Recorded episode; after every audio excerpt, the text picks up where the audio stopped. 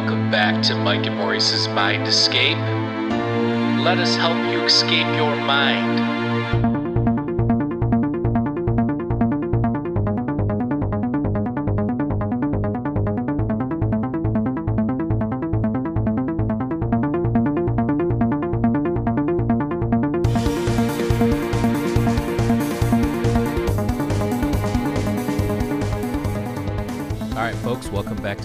Maurice's Mind Escape. We have episode number 218 uh, tonight. We're going to be discussing, well, this will actually be part 4.3 of Mysteries of Metaphysics, and we'll be discussing ancient Greece and the evolution of, uh, from the megalithic sites of Mycenae all the way to the Greek temples. So, we did do, I think, an episode on this as part of our ancient Greece series, which we didn't finish, and we'll get back to that probably at some point here in the near future. Uh, but yeah, we're just jumping right back into it. Um, before we get started, we do have a merch store now. So you can either head on over to our website at mindescapepodcast.com. There's a merch link there. Uh, we've got shirts, mugs, hoodies, baby. everything. Got Some ton uh, some good designs we've got going on now too. So go check that out.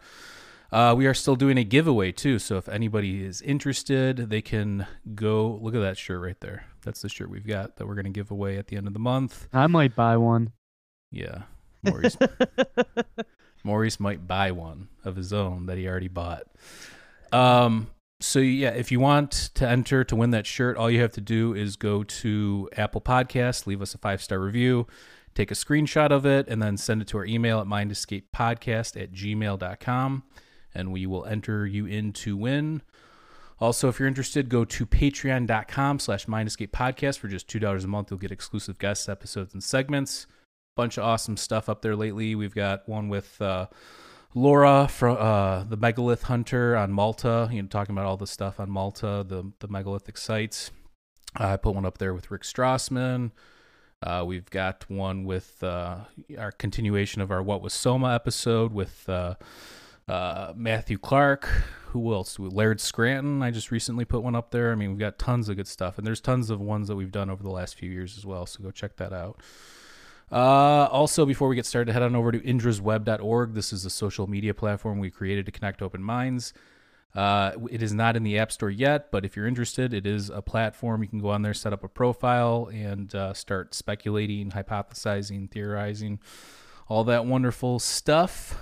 And uh, yeah, how are you, Maurice? I'm doing well. How are you, my man? I'm doing good. Doing good. Also, just a side note, uh, my wife and I will be expecting our first child soon, so we're gonna pre-record a bunch of episodes for the next couple months. Uh, we'll just slowly trickle them out. Uh, so if we're not live for a little bit, that's why. We got to make a sure baby on board. there, there is baby merch too in the merch store, so go check. there check you go. out.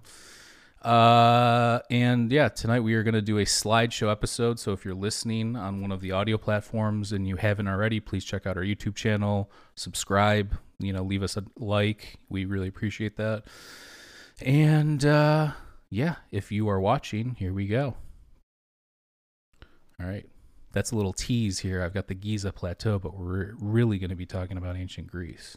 Yeah. Here's some terminology just before we get started. Uh, Acropolis, it's a site, city, or settlement built on top of elevated ground. Uh, Cyclopean is a pre-classical style of Greek masonry that is u- that utilizes irregular, massive blocks. Uh, within the Greek architecture uh, pantheon, you have Doric, Ionic, and Corinthian styles, which are orders of classical Greek architecture and uh, Mycenaean. It's a period of ancient Greece that was the last phase of its Bronze Age. It spanned from 1600 to 1100 BC. Uh, it- also, if you're interested, we did make like a short, kind of like a video, uh, kind of different than all obviously our podcast episodes. It's called "The Origins of Ancient Greece." We talk about like Dhaskalio, which is this uh, island off the coast in the Cyclades uh, and there's a lot of interesting stuff in there. So if you're interested in this topic, it kind of gives a little precursor to all the stuff we're going to be discussing. So go check that out. All right. So this kind of goes in chronological order. Uh, so we'll just go through like the evolution of some of the megalithic sites and structures, all the way to some of the later Greek temples. So, uh, Delos um, is a UNESCO heritage site. Uh, it has significant cultural importance. Uh, it is a sacred site in regards to archaeology and mythology. Uh, there are stone huts on the island that suggest it has been inhabited since the third millennium BC. Uh, Thucydides said that the original inhabitants were the Carian pirates uh, from the Anatolia region of Turkey. Uh, King Minos said is, is said to have expelled all of them all to Crete. Um, it is the the birthplace of the twin gods Apollo and Artemis. Um, so in terms of Greece and the the stretch, you know, there's going to be a lot of sites that are in Western Turkey. You know, you have the where you get a lot of the uh, Ionian stuff, all the way all the way over to Italy, and you have like you know southern Italy and Sicily and all the stuff over there. So that's how big kind of the Greek Empire stretched, and uh, yeah, it's got a lot of stuff there. So Oh yeah.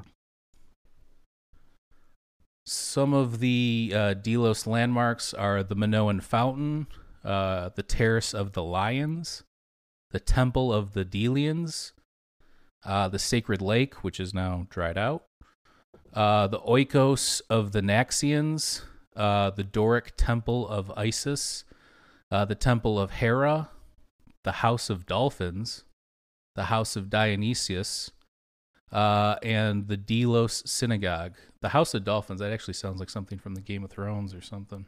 It had the huz. Um, do you remember any of this stuff or any of, you know, we did go over a lot of this stuff before. Actually, some of these are the exact same slides. Yeah, the names are, are starting to trigger some some concepts, but for me, I got to go over things a couple of times to remember them. I don't have that memory like you do. Uh, so yeah, this is a lot of these slides are from the slideshow from our ancient Greece megalithic structures uh, and temples episode that we did. Uh, but that was I think episode like 110 or something, so it was a long time. ago. Long time ago. Uh, let's see here. There's another another picture of Delos. We got to So- go on a field big field trip one time though. Yeah. This would be amazing. We'll go on this entire. we're gonna recreate this uh this slideshow with, with us standing in front of each structure. um. So here we have a lot of people don't know there's pyramids in Greece. Um. hmm They're not obviously as massive as the Giza pyramids or anything found in South America, but they're there nonetheless. Uh, this is the Pyramid of Hellenikon. So, the pyramid at Hellenikon, there's controversy surrounding the dating of the structure. Mainstream archaeologists suggest it was built sometime around the 4th or the 5th century BC as a tomb for the soldiers who fought for the throne of Argos. Thermoluminescence dating of the surface of the megalithic stones suggests a date of 2000 to 2500 BC. This would date it to roughly the time of the construction of the Great Pyramids of Giza, or the Great Pyramid of Giza.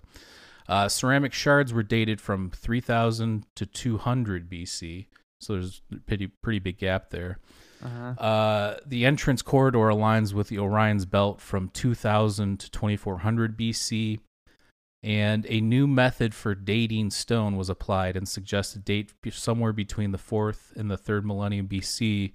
This was, however, discredited by archaeologists. No surprise. LOL. I must have put that in there a long time ago. So, the, in terms of when this was actually built, um,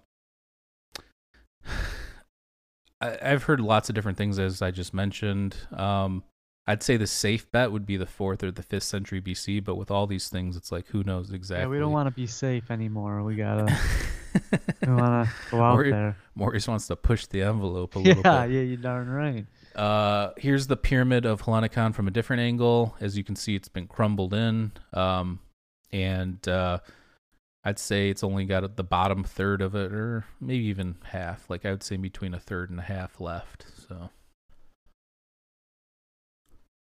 here's the uh, picture from the inside of it, looking out. Again, if you are listening, this is a slideshow episode, so please check us out on YouTube. However, I will try and make it as interesting as possible if you are listening. Mm-hmm. Okay, now we move on. Here's the Dragon House at Mount Ochi. No dating, suggested dating information, or speculation of the builders. Uh, no reference by ancient text or historians. Uh, it says from 2002 to 2004, the astrophysics department at the University of Athens made connections to Sirius dating it to 1100 BC. I mean, if you look at it, that looks. I mean, it looks like it's pretty precisely That's put- put together. I mean, it doesn't really look like there's any gaps. I can't really tell if there's any mortar in between those blocks or if they're just so tightly put together. It's hard to tell.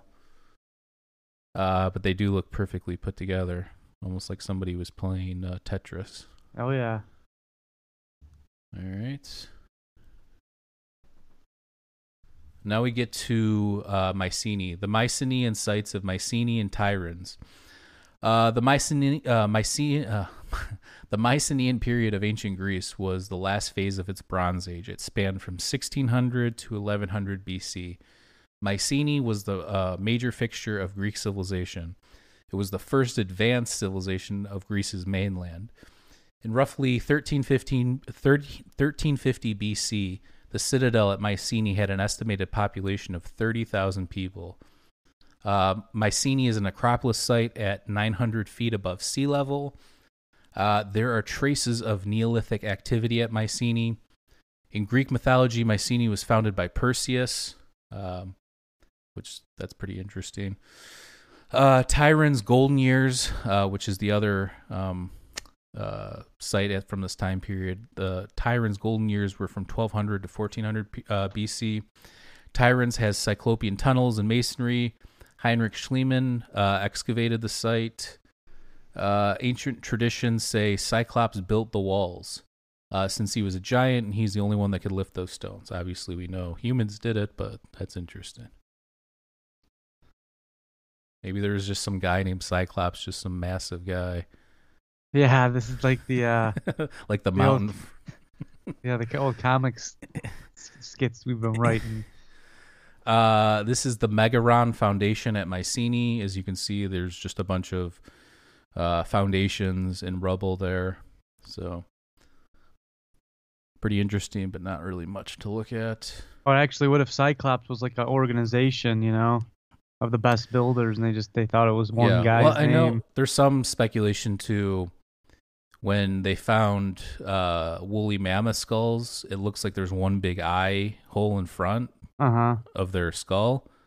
So there was speculation that that might have been like a person skull, but obviously we know mastodons and woolly mammoths and stuff were just Well, that's obviously been embedded into their psyche because that's like with Hercules, he he fights the Cyclops. well. And you also have to go like think about like ancient Greece too. I think a lot of speculation on some of these gods. Uh, they found like hippo bones and certain bones, and I think that some of the speculation on what these gods were and who they were were based on finding some of these weird bones and not necessarily uh, putting two and two together in terms of wha- you know these were animals and not something else.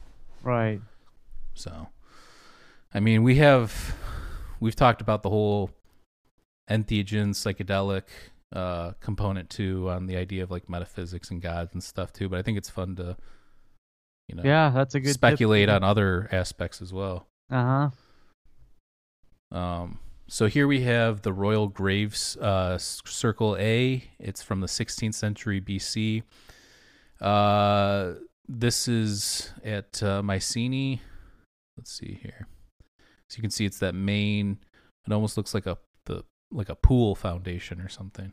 Yeah. Um, let's see here.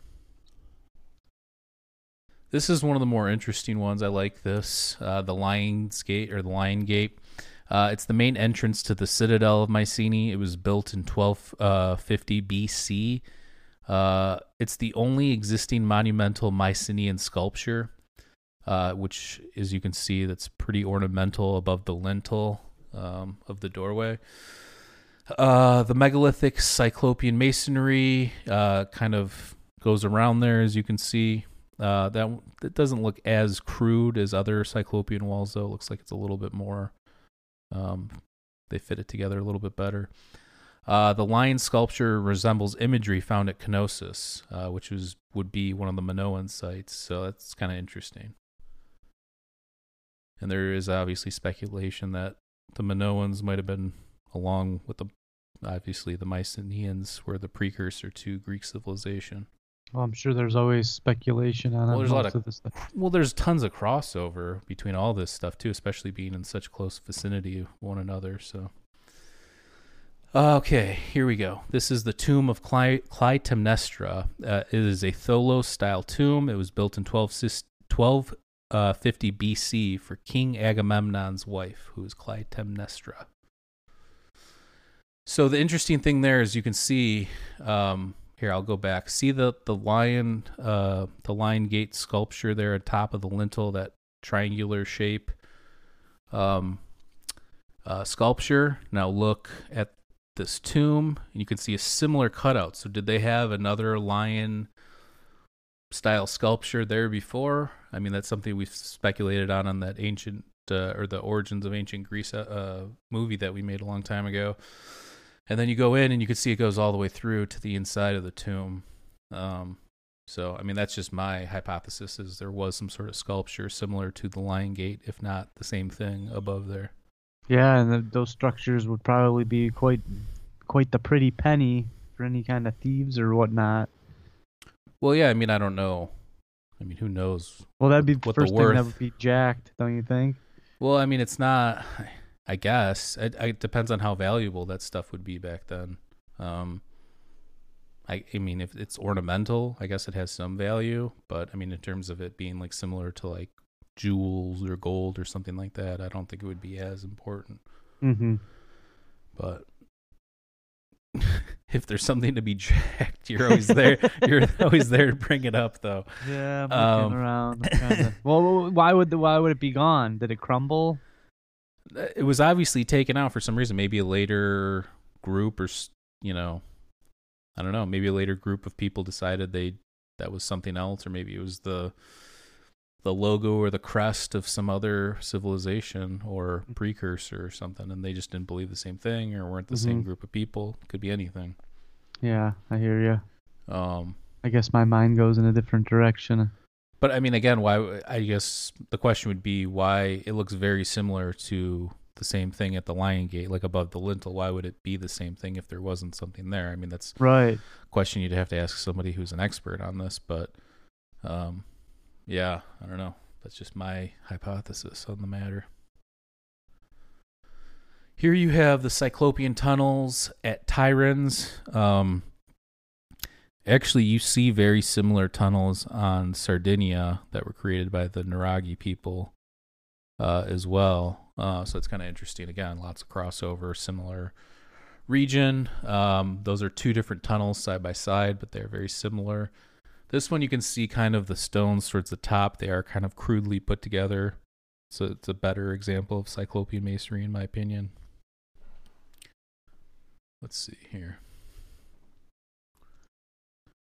Here's a close up of some Cyclopean masonry found at Tiryns. Uh, there's obviously some growth in between there.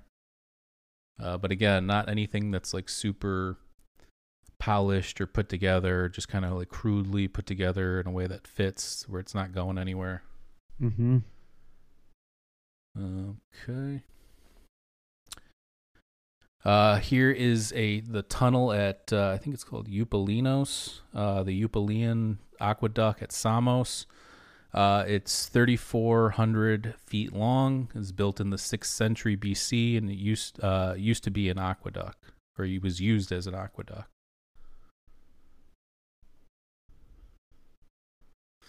Okay, so now we make the crossover. So we were at some of the older, more megalithic stuff found in ancient Greece. And I mean, I have no doubt uh, that the Greeks probably took some pointers from the Egyptians. We know the later philosophers like Thales. Uh, you've got Thales, uh, Plato, Socrates. All these people actually went to ancient Egypt at different points and, and learned from the Egyptians. But I bet you even previous to that, there was people going there and uh, probably getting pointers. Maybe you know that's where those pyramids came from, or getting ideas like that. I don't know. Just Uh-huh. a, just a hypothesis. Uh, but yeah, now we get to the Greek architecture stuff. Here you see the the columns. Uh, there's three different types of columns. This is the most basic. It's called the Doric. You can see it there. Um, this was used in the Pantheon.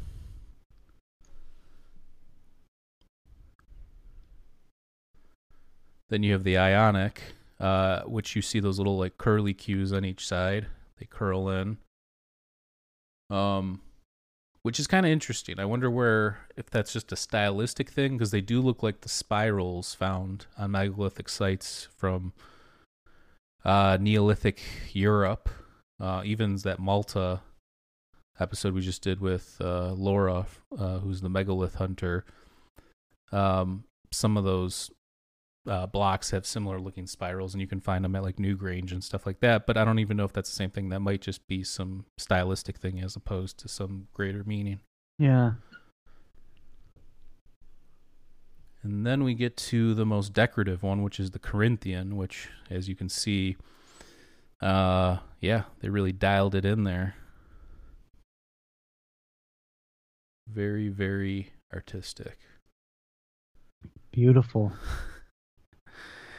And then here you just have like the different styles. Here's just a diagram of the different uh, styles and pillars, and then the architecture above that connects the temple to the pillars. Um, do you have any questions so far? No, nothing yet. Okay.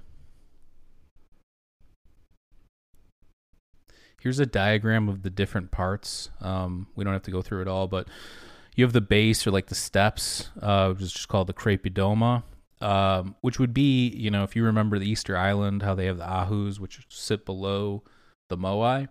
That would be like this temple's Ahu. It's like the base or the platform. It's the Crepidoma. And then you have the columns, and then above the column, you have the capital, and then it goes up, and then um, on the left or the other side, you have the diagram pointing to those three vertical bars, which would be the triglyphs.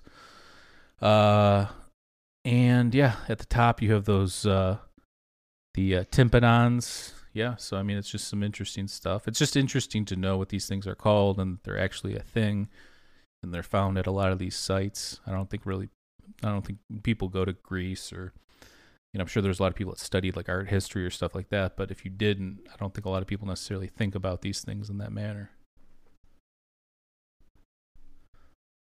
Okay. The Acropolis of Athens. The Acropolis of Athens is the most famous and historic uh, Acropolis in Greece. Uh, there is evidence that the people have been living there since the fourth millennium BC. Uh, the Acropolis's most popular sites are the Parthenon, the Erechtheion, the Temple of Athena at Nike, uh, the Propylaea, uh, and then in the 5th century BC, Pericles coordinated the construction of those sites. Uh, it also contains the Odeon, Herodotus, uh, Atticus, um, the Theater of Dionysus, and the Eleusinion. Um, and Xerxes destroyed most of everything and anything of significance in 480 BC. Uh, yeah, this idiot. his dad, uh, Darius the first. I mean, that's just what happened in the ancient world. People conquered each other, destroyed stuff. Darius the first, I think, won some battles, and then he died. And then Xerxes in 480 actually devied out the punishment. And I mean, I think that obviously 300's kind of uh, fiction for the most part, but there was a group that fought off people on that that uh, Ther- Thermopylae uh, pass, um, and that was real. So I mean, there is certain parts to that. I think that there is some truth. Uh, But Mhm. yeah, so yeah, but Xerxes did destroy a lot of the temples, um, 480 BC. So we get to the Parthenon. This is probably one of the most famous uh, temples, and um, it was built between 447 and 387 BC. It was built on the site of an older temple dedicated to Athena. Uh, it was considered to be the pinnacle of the Doric order. Again, the Doric is just the most basic, earliest version of the Greek pillars. Hmm. Here's another picture of the Parthenon. and it's beautiful. I mean, there's no Yeah, there's no other way around it. I mean, you can look at this thing all day. I think ancient Greece is just uh you It's know, the pinnacle. It's, well, it's simplistic, but it's beautiful. Um hmm and even though, you know, the Cyclades are very rocky and stuff, there's just like a rugged beauty to it too. It's hard to describe. Um let's see here. Here's a picture. You can kind of see the Doric pillars and then the triglyphs above that there. Just a close up. Okay, this is the old Parthenon. As you can see, that's what those the inner line, the darker lines are the older Parthenon. Um or the old Parthenon.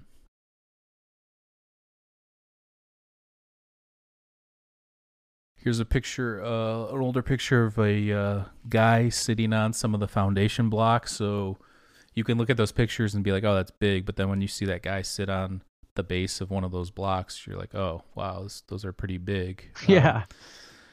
and uh, you know, there's some speculation again that some of the the sites were built on older spots, which is like a common theme in the ancient world. That some of these megalithic structures were actually built on top of other previous megalithic structures or bases or something like that. So here you can kind of see like what the a diagram of like the foundation um in the base of it how it cuts down like that and how it's uh, you know it's structured under there. Some serious effort when yeah. I mean it's amazing but back then i mean most of the the, the effort the architecture the the you know just the people putting in that much time into this stuff it's not like they probably had that much more to do with their time but it is impressive hmm So this is called like Persian rubble. Um, this is what stuff you know stuff that was left over from Xerxes coming through and destroying uh, everything in 480 BC. Uh, so the old temple of Athena, it was built between 525 and 500 BC, uh, located on the Acropolis in Athens. It was destroyed by Xerxes again in 480 BC. Below is a picture of the ruins in front of the Erechtheion, so you can see the foundations there uh, in the front. Um, any questions so far, Maurice? You've been kind of No. quiet for a a Mike and Maurice episode. I'm just taking it all in. He's actually learning something here. Yeah. Uh, although I have to watch this three times. To we gotta send you it. to. We gotta have to send you to Greece to start taking some real pictures. I know that uh, a couple of these are a little dated. No, a lot of them are dated. Um.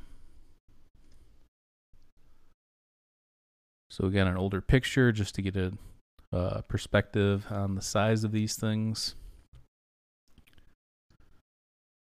Here's kind of like an artistic, uh, I guess, picture or painting. I don't even know what you call it. Composition of what the old uh, Acropolis used to look like. Yeah. Again, we we don't really know how accurate this thing is, but You have the Erechtheion here, depiction of it. And then here you have how everything used to be set up. So, all the way to the right, you have the early temple of Athena, which is restored. Uh, you have the Erechtheion in the middle. Uh, and then it goes down there. You can see the slope. Um, here's a, just a different diagram and overhead view of the area, the old temple uh, of uh, Athena.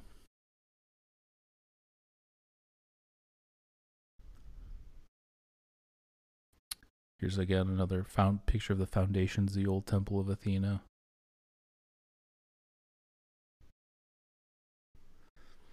Okay, so the temple of Athena, um, Nike on the Acropolis, it was built on an older site uh, to the cult of, or from the cult of Athena at Nike and had occupied during the 6th century BC. It was destroyed by Xerxes in 480. Again, he destroyed most of Athens and other sites too.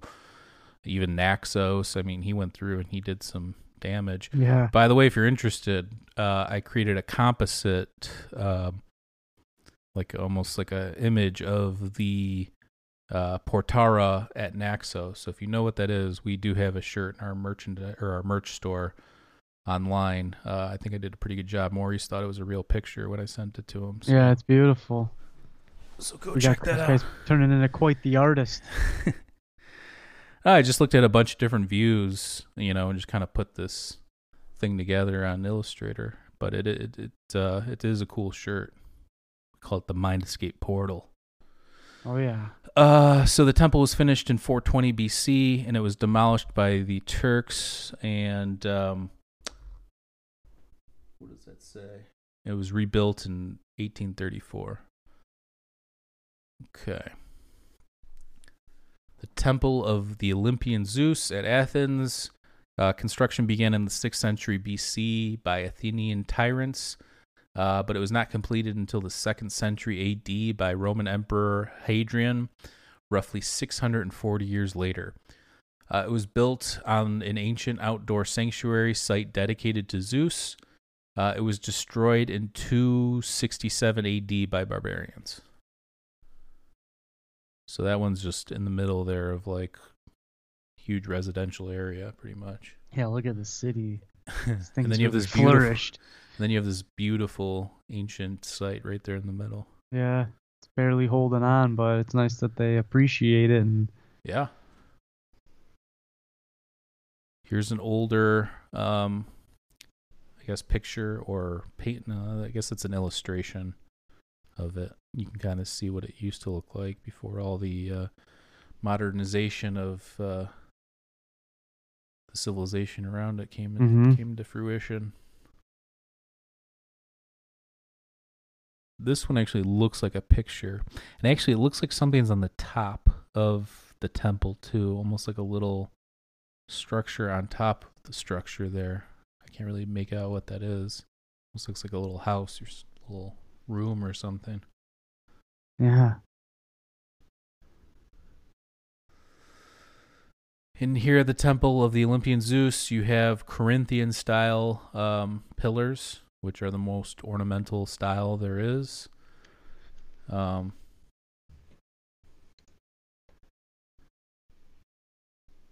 let's see here.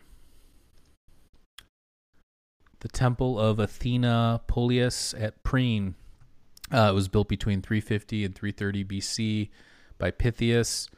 Uh, it was of the Ionic order. It was located on the Ionian coast, which is modern day Turkey.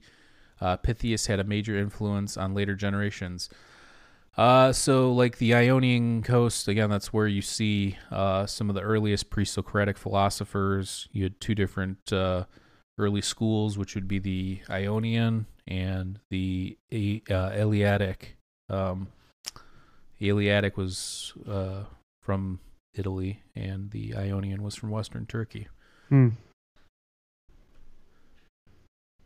Uh, the Temple of Apollo at Didyma. Uh, the Temple of Apollo at Didyma was built on the site of two previous sacred temples to Apollo. In 334 BC, the Milesians uh, started building the greatest temple ever constructed. Uh, it was built but never finished. Uh, Didyma means twin and uh, is located on the Ionian coast.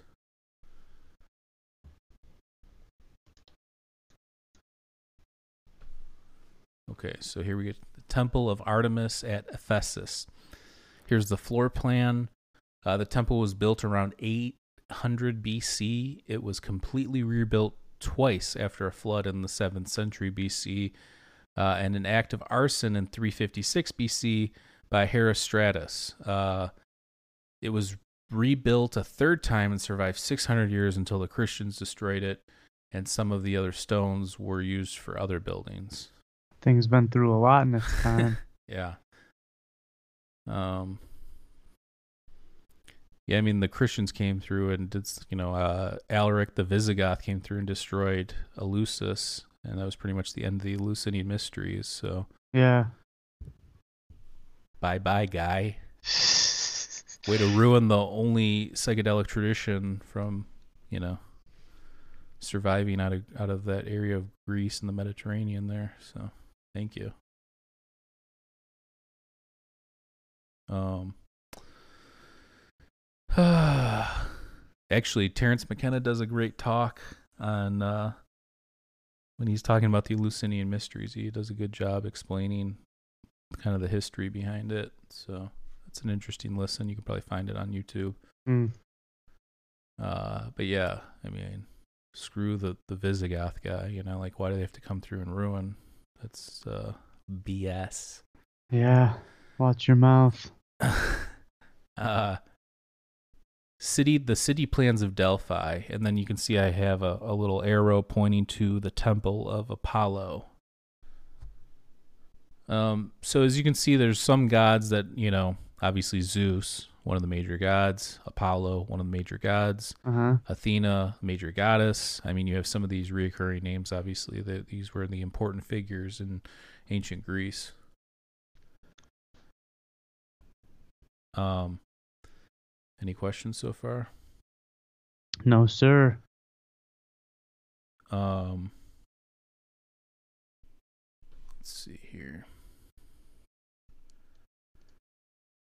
Here's the theater at Delphi, which is beautiful. Look at that scenery in the background. Uh, it was built in the fourth century BC. It was remodeled a few times, and uh, specifically, it was remodeled in 160 BC. Uh, it was also worked on for Nero's visit to Greece. So the Ro- Roman Emperor Nero, it was kind of, uh, you know, made more beautiful for Nero, apparently. Is that thing on heavy lockdown, or can a, can a band rent it out? What do you mean, like so, like uh, live Like at Pompeii or something? Kinda, yeah. I mean, I don't know. It's a good question. You probably could do. I mean, I don't know. I should. That's amazing. I, don't. I- yeah, it's probably on lockdown. I don't think. yeah. they- Well, I, I mean, why would they let you do that? I mean, Right. I, I don't think they'd let Pink Floyd do that again if they wanted to. Probably not. But that thing makes the gorge look like the view of my backyard. If anybody doesn't know what the he's talking about, it's the Gorge uh, in Amphitheater in Washington, which has a beautiful backdrop. Might be with the best. Um, you should go there. Take some nice pics. Yeah, I w- I would like to get out there. It's just uh, it's not close. So I mean, you were kind of out that way when you went hiking those times in Oregon. yeah, You should have made a, a stop. I, I, I there was a bunch of concerts going on there. I was just gonna stay out there for another couple of weeks, but real life grabbed you, and then you forget about your adventures. Yeah. You know how it is. Yeah. I mean, I You don't know. bogged down in the monotony of the everyday. Yeah. Sounds like a depressing song. I mean, let's let's let's let's continue here. All right. Uh, the Temple of Poseidon at Cape Sunion. Uh, it was built in roughly 440 BC. Uh, this is an artistic rendering of the temple. It was one of the main monuments built during the Golden Age of Athens. There were originally 34 columns, and 15 columns still stand to this day. The columns are of the Doric order. They were 20 feet high, carved out of white marble. The original temple that was there was most likely destroyed by Xerxes the First in his invasion of Greece. So again, another reoccurring theme: Xerxes destroyed a lot of the good stuff. Yes, he did. But uh, I mean, that's just what happens. We need to get a world. sound bite from that from the 300 movie. Xerxes. um, yeah, I mean, it's just it's tough. Um, it's a tough one. Well, it's, it's I mean, but that again, that's it's just history. Like that's just what you know. You can't say, "Oh, screw this guy," because he's just doing his thing. You know, he's protecting his people. He's creating his empire. As Mhm. much as we look down upon it to this day, that's just kind of what was happening back then. And I mean, the Greeks did the same thing to other people. You know, Oh, it's- yeah. Alexander the Great did it to a ton of people. You know, it just happened throughout the ancient world like that. What's the saying? Whoever wins the wars writes the history. something like that. Um, I mean, well, we'll just keep it moving here. Um, Well, there's a lot of truth to that. It shows right there. You they you win the war, they destroy all of their history, and Right. then they they're there to write the the new the new age. Uh, the Temple of Aphia or Aphia. It was built roughly 500 BC on top of an older temple that was built in the in 570 BC and was destroyed by a fire in 510 BC. Yeah. Uh, there may have been an even older temple there in the 7th century BC. Numerous female figurines have been found at the site, suggesting cult activity and a connection to the Minoans.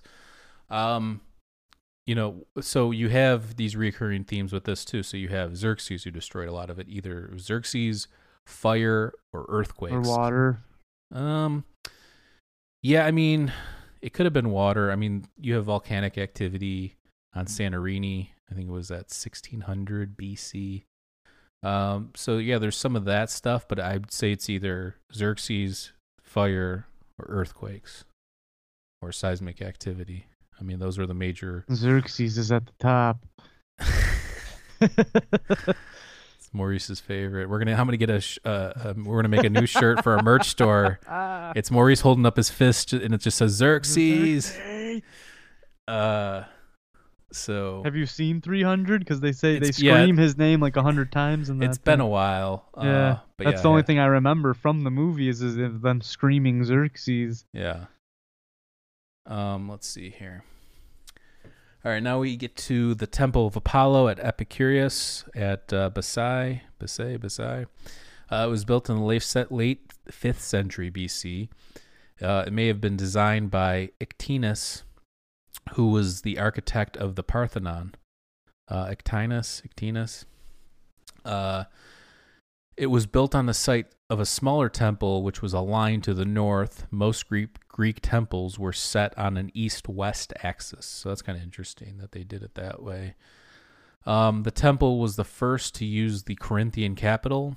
Um, the temple was dedicated to Apollo the Helper, and the exterior columns were of the Doric order, and the interior columns were Ionic. So, Hmm. uh, so they must have implemented Corinthian somewhere in there, but it sounds like there was different layers that had different orders. So maybe it was something that like evolved over time. Uh, maybe started when they were doing the Doric order stuff, and it would, they continued building all the way till they were you know making Corinthian stuff. So let's see here. Uh, the Temple of Apollo at Basai. Basai, Basai, I don't know how you pronounce that, is covered due to the deteriorating condition of the pillars and structure. Uh, the temple is unique in that it has three classical orders of ancient Greek architecture. Due to the fact that it is in the rural area, it may have been protected uh, from conversion or destruction by the Christians. Let's see here.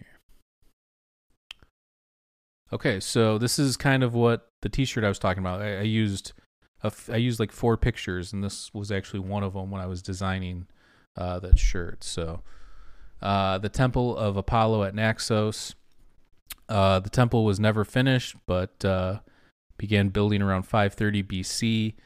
Uh, Lygdamis was the tyrant of Naxos who had overly ambitious construction plans. The Portara, which is the lintel of the temple, uh, is all that you see that stands. So, like, just the doorway stands. That's pretty much what you're seeing there. Mm-hmm. Uh, the lintel is decorative, horizontal, ornamental structure that's found over doorways, portals, and fireplaces. In 524 BC, Lygdamis was overthrown by the Spartan army. Uh, and Portara just means big door or gateway. Like, there's a bunch of different translations I found for Portara, but uh, I like to think of it as a portal. Um, so.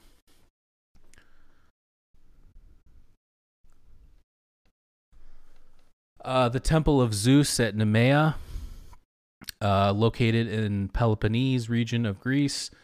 It was built in 330 BC on the site of an earlier temple from the 6th century BC that burned down. Again, fires. Fires, Yeah, are- Xerxes, yeah. earthquakes. That's going to be a shirt.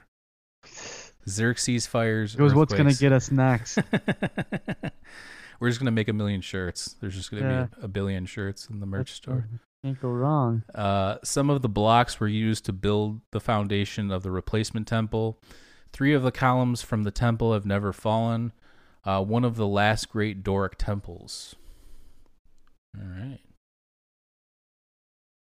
Here you have a artistic depiction of the Temple of Zeus at Olympia. Uh, this is a reconstruction, as you can see. I mean, it looks pretty nice. Um, you've got those those thick triglyphs. Uh, looks like it's of the Doric uh, order. And all that stuff built around it is just to support it.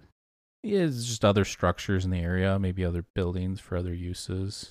Um, but yeah, I mean, imagine uh, imagine tripping in one of these. Oh, in their heyday, it would be Yeah. unbelievable. Imagine you know experiencing the Lucidian mysteries and then going walking through one of these temples. It'd be crazy. Yeah, it'd be amazing. Okay. Uh, the Temple of Zeus was built at the Altis, which is an enclosure uh, that has a sacred grove and open air altars that date back to the 9th to the 10th century BC. Uh, was between 457, or this was built between 457 and 470 BC. The architect was uh, Libon from Elis, uh, who used the Doric style.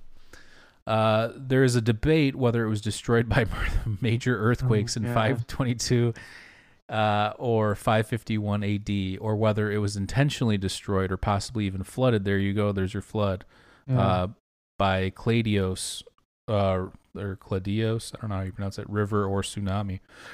Um, it housed one of the seven wonders of the ancient world, which was known as the Statue of Zeus.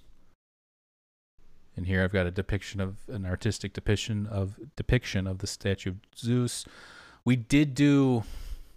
Actually, I thought that was one of our better episodes a long time ago. Um, I don't know if, how it holds up now to how where we are, but um, we did that seven wonders of the ancient world. Yeah, I it was I sweet. I really liked that episode. That was actually one of your suggestions too. We I, we had a good time. I had a good time researching that one, and uh, yeah, I thought we did a good job. So if you're interested, I don't know what episode it is, but you can go back and look for that. Were they the natural wonders or the? No, the ancient wonders, the natural wonders. Oh yeah, and then there's like the modern wonders. you know. yeah. We should do another one of those. Uh, the statue of Zeus was 41 feet tall. It was built and sculpted uh, by Phidias in 435 BC, uh, one of the seven wonders of the ancient world. Okay. The Temple of Hera at Olympia. Uh, here's the floor plan. It was built in 590 BC. And this was destroyed by an earthquake in the 4th century AD. Again, Xerxes, earthquakes, fires. Well, if you think about it, what else is gonna tear these things down? Uh, yeah. There's nothing really else. Well, this, here's your flood. This thing's flooded in the picture. Uh, the Temple of Apollo at Attica. Uh, the Temple of Apollo at Attica was built in the 6th century BC. Uh, children from a nearby orphanage, orphanage discovered the site, which had been drained and landscaped. That's kind of interesting.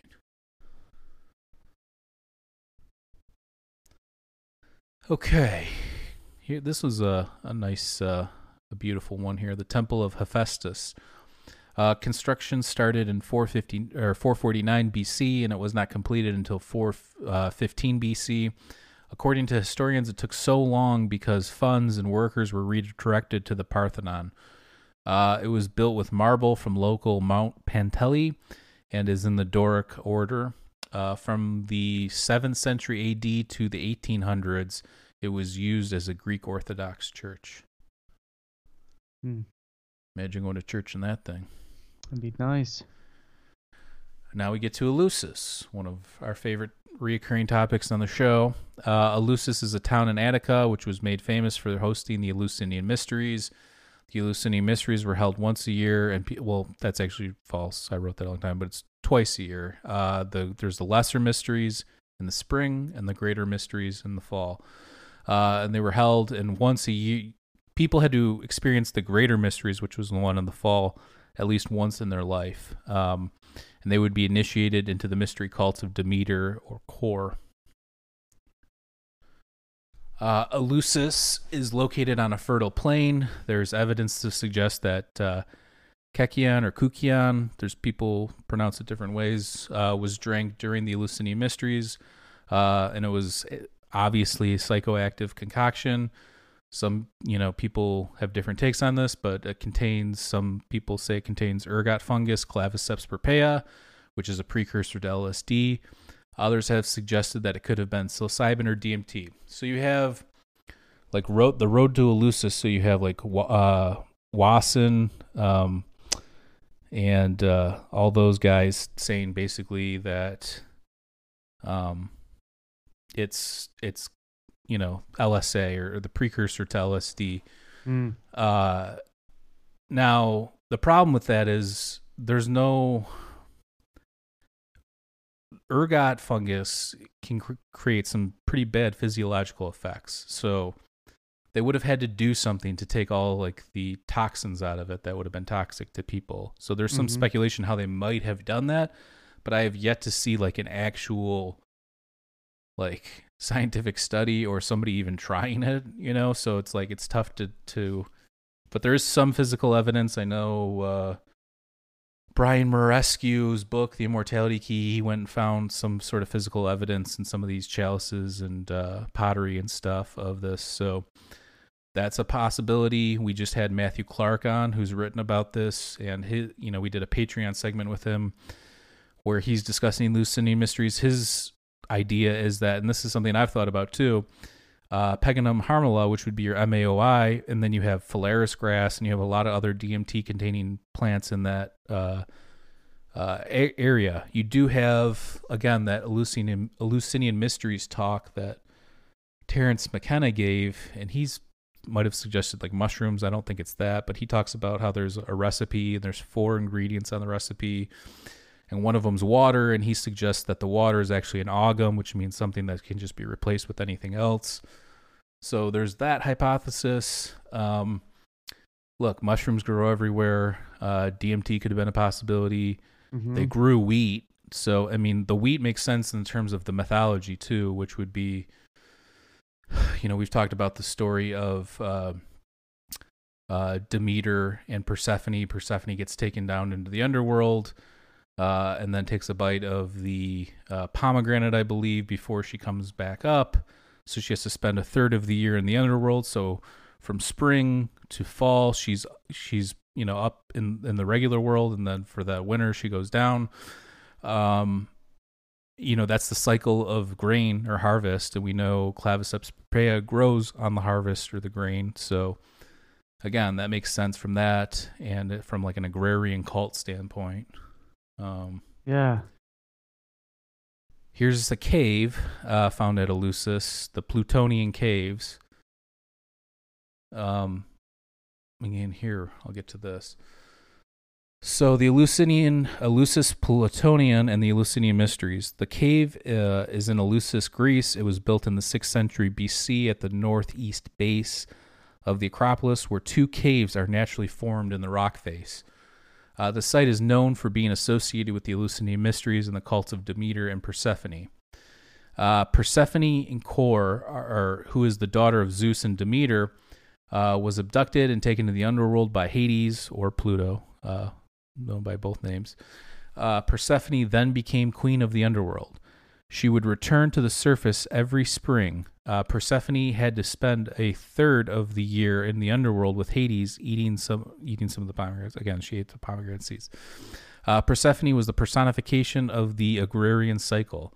Uh, her central myth served as the context for the sacred rites and rituals and regeneration, uh, along with the rites known as the Aporrheta or the Unrepeatables, which were performed in the Telesterion. If you saw me you know, earlier in the episode when I had that background. That's the Telesterion, so you can go back and check that out. Uh, Demeter uh, made the earth barren every winter and every year until she saw Persephone return, then spring emerged. So. Mm. Uh, the smaller cave contains an opening with a rock stairway that leads outside the Plutonian enclosure to a deep pit. Uh, it is associated with cult rituals of the the Eleusinian mysteries. The larger of the two caves held a 4th century BC rectangular temple. Uh, this cella or cella uh, replaced uh, earlier structure from the 6th century BC in dedication to Pluto. Reliefs found nearby are related to Pluto and Persephone, who would descend and ascend into the underworld each year. Uh, Plato participated in the greater mysteries. Plato wrote his dialogue, uh, the Phaedo, when discussing immortality and the soul. Uh, Socrates says, Our mysteries had a very real meaning. Uh, he that has been purified and initiated shall, I can't read that last part here that I wrote. Oh, there we go. Dwell with the gods. So, he, yeah, again, this is the quote Our mysteries had a very real meaning. He that has been purified and initiated should dwell with the gods. Uh, so I asked the question: Was the Eleusinian Mysteries and the cave the inspiration for Plato's cave? I mean, the the psychedelic experience mixed with these caves could have been the uh, the inspiration for Plato's cave. Yeah, that's uh Major paradigm shift. I mean, you have to think that that's the biggest paradigm shift uh, somebody like Plato's had. I mean, we're going to discuss this a lot more in the future, and we've discussed it a lot in the past. But where are these gods in day to day consciousness? Where are these gods uh, in day to day life? Do they just not exist anymore? I don't think that's the case. I think that they were either entities found in altered states, like you know, even uh, the uh, the the oracle from Delphi. The oracle at Delphi was supposedly inhaling you know psychoactive gas coming from the ground. yeah. What about So- the what? Go ahead. I was gonna. What about like Laird's uh, theory that the, that as time goes on, we get closer to the to the Yeah, see, or, see, I'm, I don't dis- discount anything. I'm just going by what I know, and what I know is the world around me, and all yeah, I've you you know, in the we're in the bad flux according to him. So- we're, we're not very connected to the spirituality at the time. I'm not discounting that. I'm just saying. I mean, do I build? Is that my theory or hypothesis? No. I mean, I like listening to Laird. I think he's an interesting writer and speaker, and I think he's got some really interesting things to say on the topic for sure. But my personal hypothesis is all this stuff comes from altered states of consciousness, whether it be psychoactive compounds, meditation, uh, you know, lucid dreaming, uh, sleep paralysis. I mean, there's a million things you can go to. I think psychedelics is the most interesting one because you can still interact with the world in your waking state of consciousness. So you can literally walk around and interact with the world in an altered state of consciousness, which you can't do while you're sleeping or meditating or any of the other ones.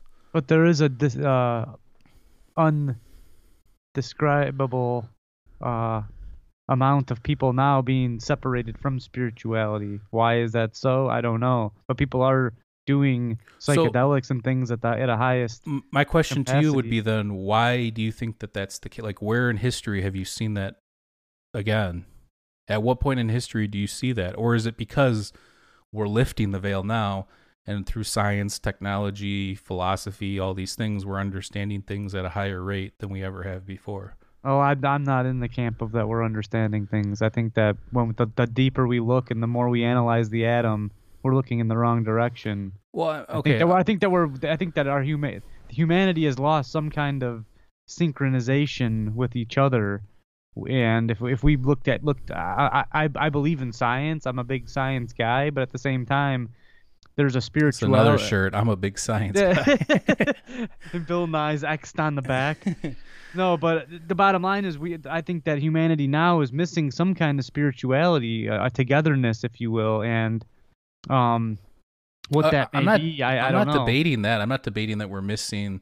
Look, I think we all need something greater to believe in. I don't know. It could be the universe. It could be, you know, a creator. It could be. I think my point is, if you look at like all the religions, all the mythologies, all the stuff, where are these gods? Because they've happened. It's happened throughout all of history. If you want to point to a golden age and say, look at this, look at what they did here. Well, then what happened throughout all the other history where there's gods too? You're you're not making sense logically. well, you, you you can only see the, the the the written history of the time. Again, we don't know how far back humanity has went. No, I know, we but what I'm speculate on that. but my point again is you can go go back to Gobekli Tepe. You know, there there there's anthropomorphic structures there. Okay, and then you see like let's just say let's go back to like Malta or uh, some Neolithic Europe. You start to see gods and goddesses pop up and rituals and different things. That goes on until we still have gods and goddesses. So again, where are these gods and goddesses? And my theory or hypothesis is that it's all all metaphysics is based on altered states of consciousness. Well, And I- right. and and I, I, think it helps. pro- that I think it helps propel humanity forward and helps us evolve. But I don't think it's something that we experience in day to day consciousness. Well, it, it, I think you can experience it if you know the right techniques. But the what I'm my point is, there's one thing that every single person has either contemplated or feels deep down within themselves, and that there is some kind of creator or there is some kind of overpowering energy or God. I mean, the, the term God now is so taboo and so destroyed. uh, You can't 'cause even it say means without something people It means something different to everybody. Like there's right, not. but you say God, people instantly think of big uh, gray man and sitting in the sky, and their eyes glaze over. So it's like, yeah, they think of like you a, a Zeus looking character. right, but now you want to stay away from that term God, but it's stupid because a God it, it doesn't mean gray gray beard in the sky. I mean that's a Christianity. You know, that's a that, that's a. Well, I mean, if you were to ask me, I would say Western- it, it would be like almost like a. Um, I don't even know. Like it would be like a, a primordial energy thing or something that connects us all, or like uh, panpsychism, something like that. I wouldn't think of it as an entity within this realm. And let's say there is something that created us, it would be outside of this realm. So you wouldn't really under you wouldn't really feel the influence like on a day to day consciousness level. You have to escape mind escape. You have to Uh-oh. escape your consciousness to to f- figure out what this thing is because it's like consciousness. I don't think You- we're you- ever, yeah, but my argument is you don't need to figure out what this thing is. Why do you have to figure out what this thing is? We're here, we're alive. We didn't come out of thin air, so there must have been some kind of creation at some point in our in our in our evolution. well, it depends on what you think. I mean, there's speculation that the universe came from a tiny particle that Where'd that know, particle erupted come in the- from, bro? Exactly. I mean, that's the argument. You we could philosophize about this all night long. and I'm not talking about the band particle. I, I think that you're not being honest with yourself when we're talking about gods and goddesses and stuff in the sense that I don't know.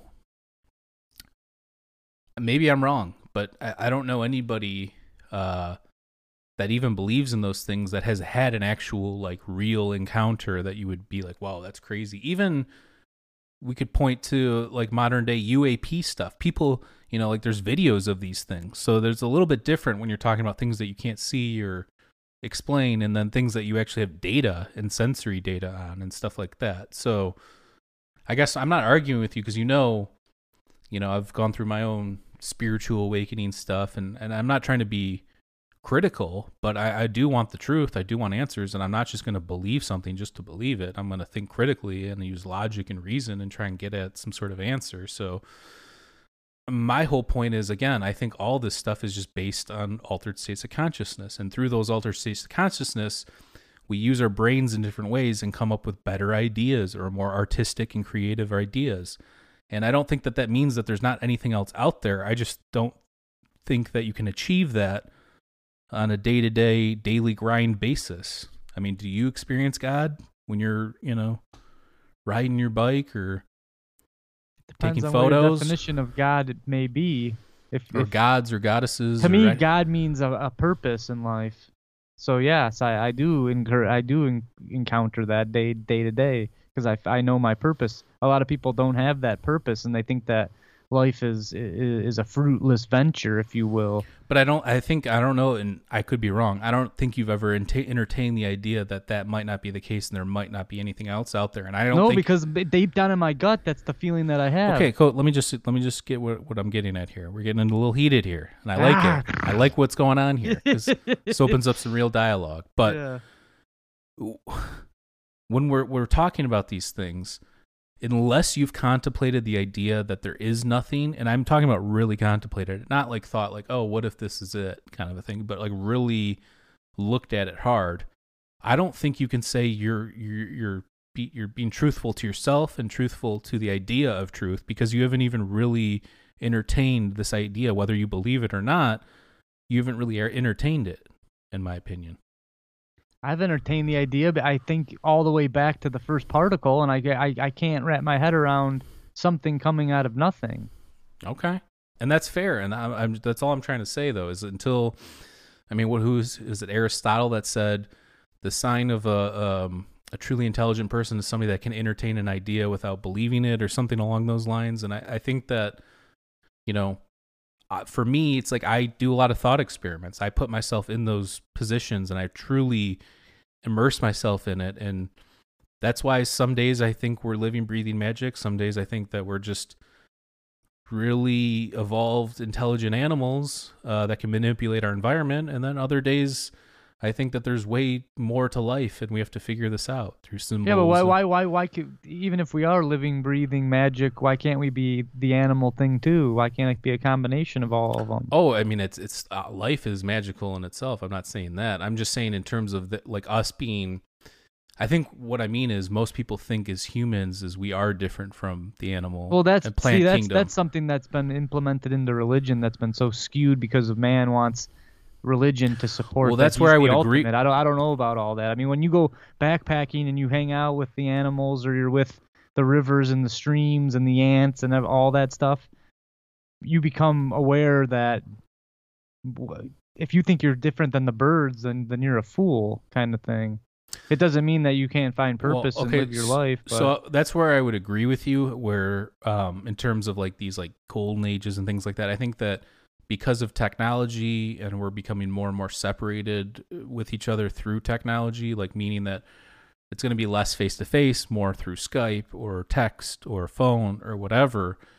Uh, maybe even something weird in the future that we don't even know about yet. But my point is, uh, I would agree with you that that's taking us away from the knowledge that we had of our connection to nature and the things that we know about the earth and the sky and the night sky and things of that nature. So I would agree with you that we're losing that. Uh, but I would again make the argument that even if you were tapped into that, I mean, I when I'm in nature, uh, and I'm not often in nature anymore, but when we go camping or hiking or whatever, I do feel some sort of calmness and peace and serenity that I don't feel in day to day consciousness. It is like an altered state of consciousness. So again, Well, they've Even- implemented that into new uh, thera- therapies and whatnot. Uh, As we see these new psychedelics, like you know psilocybin and some forms of MDMA being introduced to helping people, now nature is definitely proving itself within the scientific world. Not that we need it to have that label, but people want that label to be able to say, okay, I'm going to take some psilocybin to help with my depression because now doctors are saying that. I, I get that it gives it some certification or gives it some some some validity. You know what I mean? right. But the, but it- but I think we've known that all along. And the bottom, my whole point is for us as a civilization to rise to the next whatever, we need to join and we need to be spiritual and whatever that means. I, I spirituality to that's me That's a means problem. That's, we need I'll- to all accept each other. let, let me tell you why that's a problem. It's the same thing as saying God. There is no one. We can't. You can't join with people when you all. Everybody has a different idea of what that thing is. Well, that, I think that's a problem too. I, I'm not I'm not Joe religion where it's like you have to believe my religion or or or it's my way or the highway. I think there's a interlining thread that sews a lot of these religions together. It's all the nitty gritty bull crap that separates us and makes us want to kill each other and start wars over this kind of stuff. If we can look past that. No, but I- I again, I, agree don't think it's an easy task. Obviously, we've been fighting each other. I agree with that, but you're not. Again, you're not answering the questions. Where are these gods and goddesses? there- Where? there- is no god or goddess. Well, but that but that's what the ancient people are saying. That's what some of these religions are saying. That that was my whole point of this whole thing is, you know, I think that all that stuff is based off in, in metaphysics and all that stuff is based on Well, I altered states of consciousness. I, I, didn't want to say it, bro. The vibrations. It's gonna be next picture is gonna be me arm wrestling Maurice and it's gonna say give in. No, Uh, but what you're saying, it, I think we might be arguing part of the same point with with your altered state of consciousness. That's an altered vibrational state. And when you're when I'm your not when saying your it you- frequency's tuned into something different, then you can rise to the next level, and that's that's where I think the spirituality will come into play. Forget religion, forget gods and goddesses, because to me, the vibration, the Mr. of- Vibrations. I'm gonna put some sunglasses on that "Let Maurice Speak" T-shirt. It's just gonna be a, some some Ray Bans on that face. Call and me it's- Brian Wilson and it's because gonna- I'm I'm living be- some vibrations. It's just going to be called Mr. Vibrations. Yeah. Um, no, I mean, yeah, we are agreeing on some of these things. I'm just making the point that, you know, this idea of spirituality, again, that means different things to different people. And I'm fine with that too. I'm not saying it has to mean one thing. But if you think that people are going to all get on one page, I don't think that's going to happen unless You don't think that's possible to Uh, have well- everybody at sooner or later down the road? you would need everybody to you would need everybody to just agree that everybody's got a different point of view on it and everybody would have to respect each other's points of view on it Ha- have you seen that happen on the internet because i haven't Well, that I'm not talking about them, but for me, when I get into an argument with, let's say you or my girlfriend or anybody, I I like to take a step back and go, look. First of all, the the truth probably lies somewhere in the middle, and we've talked about this on other episodes. So I I take a step back. It's like I see it this way. Let me try and understand the way that she's seeing it. But if more people started to take this approach, but not to not to blow smoke up my butt, but I think that I'm more of an elevated person than 50%, maybe 75% Mm. so of the you're already people out putting there. yourself you're already putting yourself above others that's not very spiritual of you it, it's it, I'm using it. Uh-huh. I'm using it to prove a point. I'm not going to go on to Facebook. First of all, the people that are putting people down for creating art in any capacity are the are usually the people that don't create anything to begin with. Don't you agree? yeah let's get off this though because this is going Alright. in a diff- completely different direction Well, than- we, we, we could go down this rabbit hole all day long, but the, uh, we to, could keep talking up- about what we're talking about but i'm saying when you start talking about you know apps and creativity and No, you're you're talking about the people on the internet that are putting people down. I'm trying to compare it No, to that. no, I'm I'm saying s- I'm saying that when you talk to people about spirituality, everybody's got their own idea. Therefore, people will always debate and argue and, and have dialogue. I mean, dialogues would be civil, and that should be what happens. But usually, you see it devolve into fighting and name calling and all sorts of things. So, I, I again, I my whole point is we we would need to get to a place where everybody's personal spirituality is what's respected and it doesn't matter about believing in one way truth or one truth because let's be honest there might not be some objective truth. There might be objective truth in terms of the material world and what is or isn't and things like that but in terms of like the mind and philosophy of the mind and how your mind works and cognitive biases and things like that we might not all be able to arrive at the same thing anyways so. Right, but boy, like my truth might not be your truth, but that's what my point was to sum this up is if you can step back and look at it like that and accept people, it's almost exciting to see. I like that aspect of other people. It's like you don't agree with me and you don't see it my way. That's cool to me. That's exciting. I'm not gonna fight you over it. No, When I we agree. When I'm not talking school, about- we used to have kids that we would I'm get not- into straight up arguments about religion. It's like, why don't you? You can think your way. I'm gonna think my way. But I like some of the stuff that your your your religion has. I like some stuff that these other religions have. But a lot of these hardcore dudes would be like, if you dabble with that other religion, then you can't be this one religion. That's where I really put my foot down, and that's why I don't like some religions, most religions, because they say you have to stay within the confines of this religion. If you d- dabble with Buddhism, you're out. If you dabble in yeah Hinduism, see that's you're out. That's that's horseshit. again I'm, I'm saying my whole thing is just do away with i'm not saying everybody can believe what they want but uh, to, to achieve what i'm talking about and what you are supposedly talking about humanity's had at some point. I, I I- find it hard to believe. I just think it's been different civilizations that reach a pinnacle that have um you know their stuff in order. And i think it shows through their artwork and megalithic structures and things like that. I don't think it was some you know cohesive thing on earth or whatever. So. But just because they back in the day there was more spirituality doesn't mean that everybody was fully agreeing upon it. They just had more of a mystical, spiritual side to them. and again i'm fine with that. I th- like i said i mean we were talking about like entheogens and stuff like that. The mystical aspects of those entheogens and rituals and things like that are what i've found helpful for my issues. And i don't know if that's the same for everybody. That's why i'm all about options and different tools for everybody. There should be different stuff on the table for different people. Maybe Absolutely. uh, entheogens that have no psychoactive compounds to help people or have it, or people talking about these psilocybin patches and all sorts of different things. So I'm all for all different options for all different people, whatever works for you. I guess that's my philosophy, but everybody would have to have that philosophy for everybody to. Um, it would it would need to be a lot more healthier in that regard, and with the way everything's going right now in the world, I don't see that happening anytime soon yeah, I uh, agree.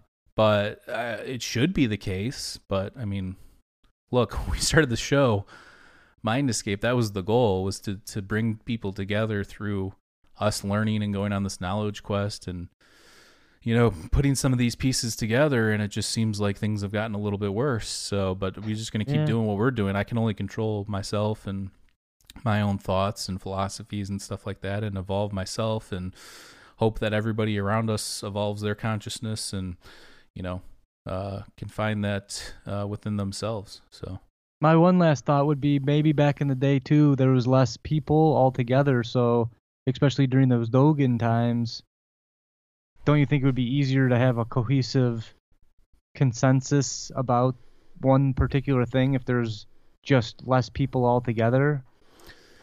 yeah, I mean, if you have less people, yeah, you you know, and back in the day, you know, you had some wise people that I have no doubt were able to convince other people that they were either right or on to something. And now, you know, you have Dunning Kruger effect run amok on the internet. Everybody can look up anything, and everybody thinks they're an expert. So I think that that's one of the problems that we see now is we're not looking to wise people for answers because everybody thinks they're the wise person because of Yeah. the internet. So Well, I'll, I'll tell you one thing. When when social media went down the other day for a little bit, I was praying. I was like, I, I, I, if this stays gone, this this could be the best thing ever. well, I was just thinking the other day too. I was thinking what life was like before uh, the internet. I mean, we just back in the day, we just used the internet to like make CDs from like LimeWire and Napster and whatever. hmm Um, but yeah, you didn't use it for that. Like I just remember like calling your friend, and if they weren't there, they weren't there. You couldn't, you know, they didn't have a cell phone, so it's like, was so and so home? No, okay. You call the next day, hey, you want to do something? Sure. And you just assumed that that person wasn't going to show up. You didn't get a last minute text saying, oh, I can't make it, or oh, something came up. You know, if somebody said that they were going to do something, there was a good chance that they were going to do it. So Same thing with going out. Your parents couldn't get a hold of you when you were gone. You were gone. Seriously, there's no answering. I mean, I remember cool we to had pagers too, kid, like but- paging, like you know, call home or oh yeah. Um, but yeah, I mean, those were the days, and I think I'm glad that we were a part of that because we ha- we've had a, a taste of both worlds, and I, at least there was that simpler time t- that we got to enjoy. So I I think that's actually pretty cool that we we kind of went through the transition of it all. Like we were at the beginning of you know AOL and stuff like that, so we I got to think- see the transition. And I think that there is a benefit to seeing both sides of that that I don't think future generations might not have. You know, having that perspective of what it's like with all this crazy technology that we have now at our fingertips, and then what it was like to not have it. Even though there was some technology, it wasn't like you know the pinnacle or the the the the thing that we did all day long. You know, so. Yeah, but then at the same time, I feel like I'm like my dad, and it's like, well, my music was the best, and Well, that's always how it's going to be. Everybody gets older. Everything changes. The next generation, and that's how your kid's gonna think about you. It's, it's, it's all. That's how it all is. Yeah, but I I do think there is timeless. You know, there's a reason why we talk about Plato and Socrates and uh, some of the great ancient thinkers, and uh, you know, you have Lao Tzu, and uh, you know, you can go back to any parts of the ancient world, and there's wise people that had interesting things to say, and um, you know, Well, it's it's funny too. Like I, I I picture myself back in those times and to see how the people interacted. And for some reason, just because it's ancient, I always feel like they were way more way more serious. So it would be interesting to go back there and just see if it was, like- just straight like Bill and Ted's. You go back, you're Yeah. wearing a toga. Yeah, but but did they talk like this? Did they have? Obviously, they didn't Well, talk they didn't like talk this. like this. But did they talk like? Did they jest? Did they hang out? Did well, you have to think. do that depends. kind of stuff? Early, I mean, the earliest forms of writing were I think cuneiform, 3400 BC, and then you have Egyptian hieroglyphs coming along at 3200 BC. Uh, and language was like a, the technology back then. So where we might have like an iPhone now, that was the thing back then, and that you had to think that that's you know that really really altered consciousness because we're not just talking like phones even though it's this crazy technology and tool you still have to use language through it right? But imagine inventing language. Do you know what i'm saying? Like yeah. that's still like the main thing there. That's the massive you know i think that that's why different cultures too have different you know takes and consciousnesses too is because different languages alter the way you think about things in- to some regard so. There's also there was also a way more serious atmosphere. Obviously you you kept saying earthquake earthquake. So just to live i think now we have a lot we have a lot more free freedom. We have houses we have food in the supermarkets and stuff like that. So we can spend more time jesting. We can spend Mm. more time hanging out and talking about whatever. Back then it was it was either eat or be eaten. Or avoid the uh the fire Xerxes Yeah, Or no, the earthquake. Xerxes, earthquakes, or fires. choose your choose your Choose poison. your adventure. Uh, shout out to Taz. Thank you so much. Um, you've been a, a huge support, and we love you. I want to give a shout out to new Patreon member Azrael too. Shout out to you. You're awesome. We love you. Uh, and shout out to all of our Patreon members. We love you all. And uh, shout out to Sandy and the crew. Um, and yeah, I mean, uh, again, I, I think that these are fascinating conversations, and I love, you know, talking about this stuff and having a dialogue on these things. Uh, but you know, again, I think that we all just have to understand that everybody's got a different mindset and philosophy and cognitive biases, and you know, all these different things that affect them on a day to day, you know, basis. So we just have to be mindful of that, and uh, yeah. I Well, we demonst- we pretty much demonstrated the exact same thing that we were arguing because you have one idea, I have another idea, so it was a good um portrayal I'm- of, of but- real life with that. But I I, I But- accept your views and I no, but, appreciate but my your views. argument was just that where are something that's so prevalent, it has been so prevalent since the uh, dawn of civilization, you know, and it's been hu- hugely um, influential on who we are to this point. Where are these influences, these gods and goddesses, and you know, religions, and like where, where, where are these? Where did these ideas come from? That's well, I don't think you need to say God and goddesses. I think God that's that's the other p- portrayal of the word God. It means a man in the sky. I think God means an energy source. So it Well, can't when be I say God- or well, God. It can't be a man or a See, woman. you're thinking now. You're only thinking monotheism. You're only thinking of people that believe in one god. There's tons of cultures that believe in multiple gods and goddesses. So But I still can I still chalk it up to one essential energy source of them all.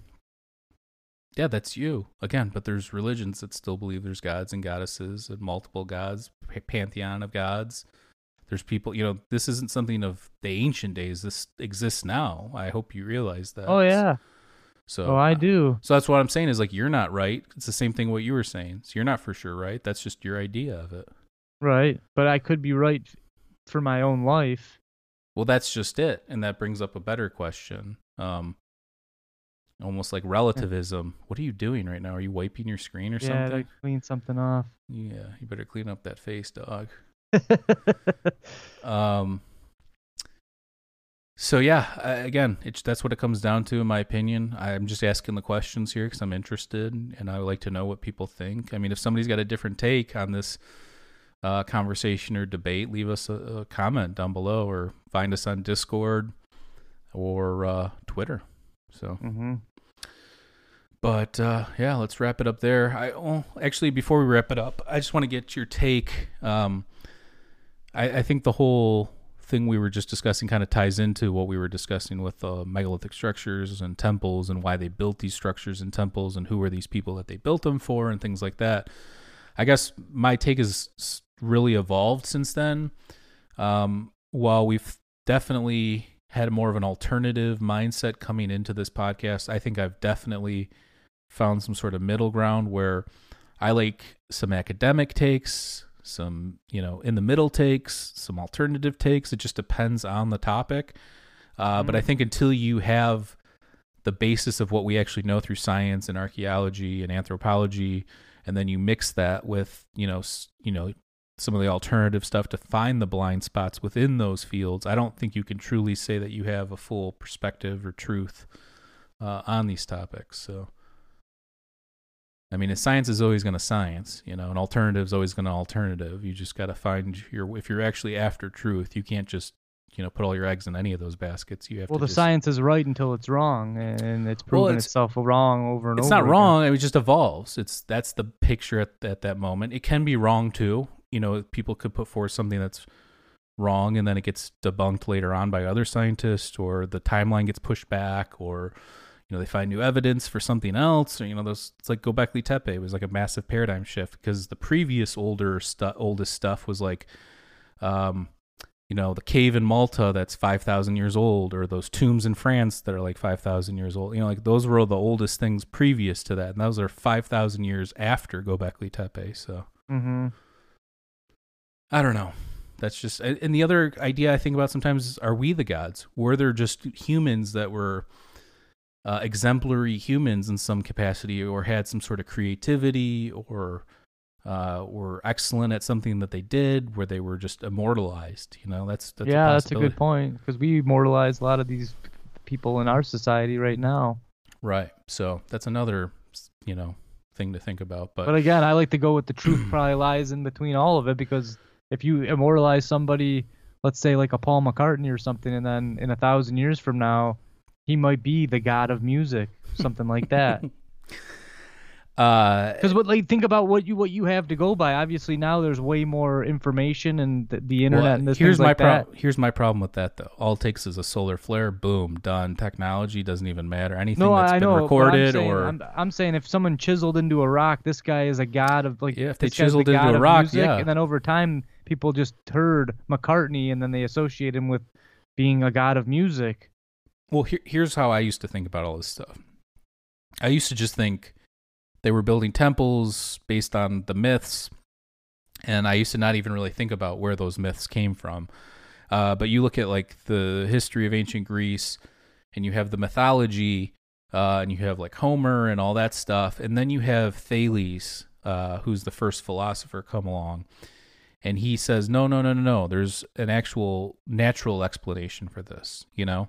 Mm-hmm. Um, for instance, uh, you know, we can go through a lot of the stuff, but I think th- one of the things is Thales was able to take advantage of the situation because, for instance, he saw during the rainy seasons that more olives would be produced. Okay. People didn't really think about this before. So he went through the next time there was a rainy season and before the season was up, he bought all the olive presses. So he had all the olive presses. So when people needed to, you know, press the olives at the end of the, you know, the season, they had to come to him and he had all the machines. So that's, what him using about. that's him using science and natural philosophy to take advantage of the situation. It wasn't because of Zeus or Demeter or whatever. It was because he knew that there was a natural explanation for it. You know, and there was things that he got wrong. I think he thought that magnets had souls and they don't. It's just magnetism we know now, you know, but back Mhm. then that's not a, you know, that wouldn't be that weird to think about. But it's again, there's certain things that people evolve through thought over time. So I don't know. I, I look at things like that, but I look at like that transition from mythology to natural philosophy or science, and I think that science can be super beneficial. It is super beneficial in a lot of ways, but I do think you need philosophy to balance it out because scientism is a real issue, and you have people that think that just the scientific method is is where it's at or peer review. But again the people that are doing those things are people too that do have cognitive biases themselves. So you just have to kind of filter through all that as well. Yeah. um but it is where we're at. This is where we're at. And uh, i think that we've really evolved. If you look at some of our first episodes which i cringe i can't even listen or watch them now but um, they're, they're good time. Just, just relax. but but that's the whole point of the show is to like evolve our thinking and thoughts and everything like that and i think that uh, again we got into this thing and started doing this podcast from like a spiritual and alternative standpoint and uh, for me again i'm looking at all angles now i'm looking at the alter- the academic stuff the alternative stuff the in between stuff uh, anything that's interesting on these topics that somebody has something to say uh, that has some sort of basis to it or is steeped in logic and reason, I'm I'm all for it. So yeah. well, let's wrap it up here. Uh, again, we have some amazing merch and shirts now in our uh, Mind Escape TeePublic store. So you can either go to mindescapepodcast.com, click on the merch button, or I have the link down below as well. Um, head on over to our Patreon at patreon.com slash mindescapepodcast for just $2 a month. You'll get exclusive guest episodes and segments. Again, I just uploaded some, you know, with uh, Dr. Rick Strassman, uh, Laird Scranton, Matthew Clark, discussing the Eleusinian mysteries. Uh, we uploaded one with uh, Laura, the megalith hunter, we're discussing Malta. So lots of great stuff up there. Is you know, there's way more stuff. I don't even know how many we have up there now. There's probably 50 or 60 segments by now. So go check that out. And uh, we are on Discord as well. If you want to come find us on Discord. Uh, one more thing, head on over to indrasweb.org. It is live. This is a social media platform we created to connect open minds. So if you want to speculate, hypothesize, theorize about all the stuff we've been discussing, go check that out. And one more thing. We are giving away this t shirt at the end of October. If you are interested, all you have to do is go to uh, our podcast on Apple Podcast and leave us a five star review. Take a screenshot of it and send an email to mindescapepodcast at gmail.com, and I will submit you uh, for the giveaway. And uh, that is it. So, great conversation. I'm glad Maurice talked toward the end. We, should, we need to get him a Let Maurice Speak t shirt, which we, we, we do have in the merch store. Yeah, baby. It's an outline of this guy. Yeah. And I will be creating one with sunglasses on that says Mr. Vibrations. um, so go Oh, check that it. out. But uh, we love everybody. Stay safe out there. And oh, we're gonna do. Uh, so the mysteries and uh, mysteries and metaphysics 4.4 will be on all the other megalithic structures we've discussed so far on the show since the beginning. And then 4.5 will be ancient Egypt, and then we'll move on to the other topics. At you know, part five and part six will be on other things, not megalithic structures. So look for that. But uh, we love everybody. Stay safe out there, and we will catch you next time. Peace. You gonna say peace or? Peace. Yeah.